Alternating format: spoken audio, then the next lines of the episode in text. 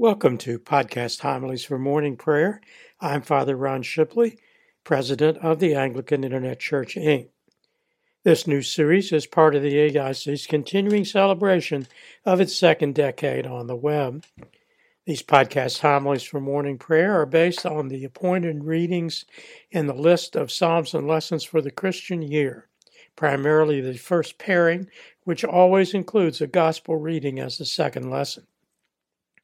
The second or third pairings of Psalms and lessons are used only where necessary to avoid repeated reading of the same psalm within this series. These homilies include reading and commentary on the appointed psalm and summary commentary on the first and second lessons. For those listeners not familiar with Anglican liturgies, the texts of the Psalter in the 1928 Book of Common Prayer are derived from Miles Coverdale's Great Bible of 1539 and not the King James Version. This is because by the time the King James Version was published in 1611, using a new translation of the Psalter based on the Hebrew Masoretic text, the Coverdale translation was so well accepted among the English people who had heard it read in services for over 70 years, that the prayer book's editors retained the Coverdale text for the Psalter but substituted the 1611 KJV translation for all other scripture. Listeners should remember that there is a difference in numbering between Jerome's Vulgate Bible and the version used in the English Book of Common Prayer. In the Vulgate version, Psalm 8 and Psalm 9 are a single psalm, which makes all the psalms from Psalm 10 to Psalm 150 off by one number. For example, Psalm 65 in today's reading in the Book of Common Prayer is Psalm 64 in the Vulgate version.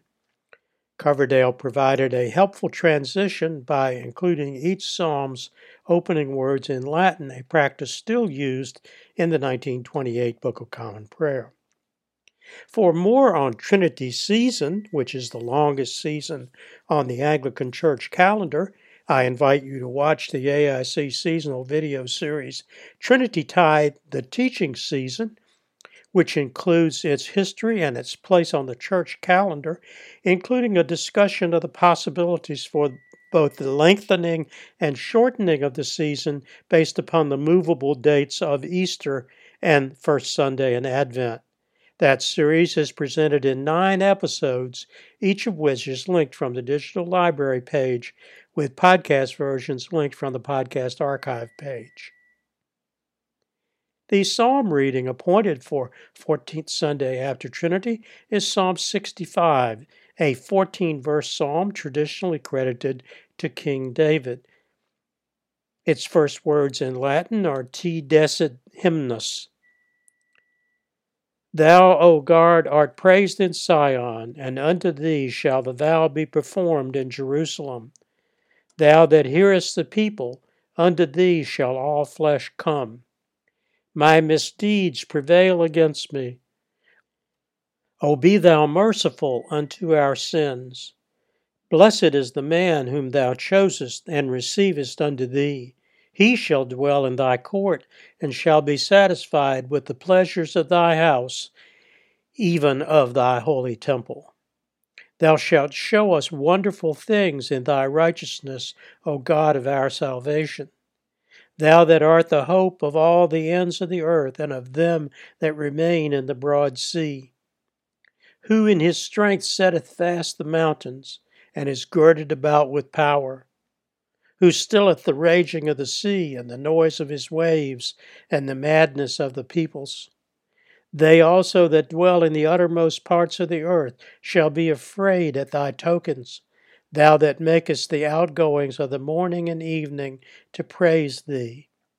Thou visitest the earth and blessedest. Thou makest it very plenteous. The river of God is full of water. Thou preparest their corn, for so thou providest for the earth. Thou waterest her furrows. Thou sendest rain into the little valleys thereof. Thou makest it soft with drops of rain, and blessed the increase of it. Thou crownest the year with thy goodness, and thy clouds drop fatness. They shall drop upon the dwellings of the wilderness, and the little hills shall rejoice on every side. The folds shall be full of sheep. The valleys also shall stand so thick with corn that they shall laugh and sing. Psalm 65 is another psalm with both a literal and a spiritual meaning. Literally, it reflects an agricultural economy. The faithful are praying for rain and for bountiful seasons. At the spiritual and Christological level, in verse 7, the phrase, Who stilleth the rages of the sea, the psalmist refers to Christ's stilling of the waves on the sea when the disciples thought the boat was going to capsize, as described in Mark 4, verses 35 to 41. Similarly, in verse 9, Thou visitest the earth and blessedest, can be understood as a prophecy of the incarnation. In the broadest sense, the whole of Psalm 65 may be seen spiritually as a reference to those faithful who have profited through prayer, specifically having enjoyed rain and the quote bountiful seasons unquote which the rain brings. Orthodox church commentaries note that in Psalm 65, the usual order of presentation is reversed. God's promised salvation to come is found in verses 1 through 5, and creation is mentioned in verses 6 to 13.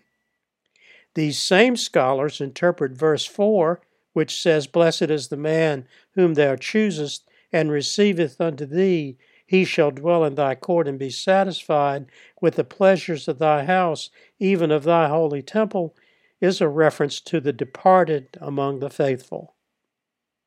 For more on several important theological concepts mentioned in this commentary on Psalm 65, see the respective entries for Apocrypha, Blessed, Christology, Creation, Incarnation, Lord, written in small caps, righteous slash righteousness, salvation, and temple in the AIC bookstore publication Layman's Lexicon.